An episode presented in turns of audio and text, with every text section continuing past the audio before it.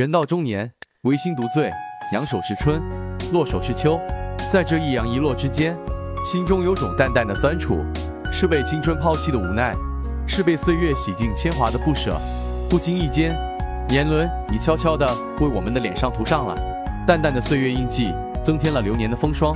童年是梦，少年是歌，青年是诗，那么中年就是一部小说。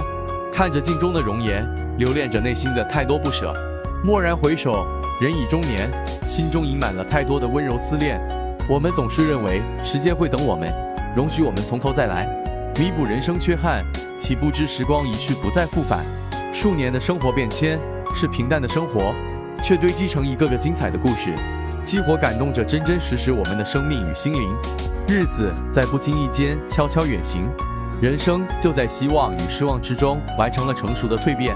人到中年，一个“悟”字，浓缩了人生的千言万语。明白了高处不胜寒，无力挽狂澜的世事沧桑与无奈。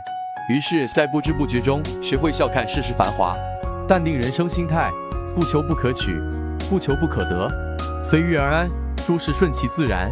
学会感恩，无憾我心的做人做事，不再奢望浮华之梦，不再。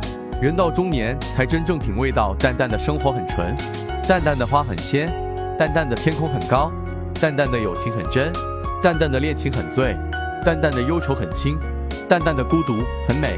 人到中年，唯心独醉，人生沉浮，如一盏茶水，苦如茶，香亦如茶，淡明活力，如争如夺，一切自然，一切脱俗，一切入优美渺远的意境，都是人生的淡雅之美。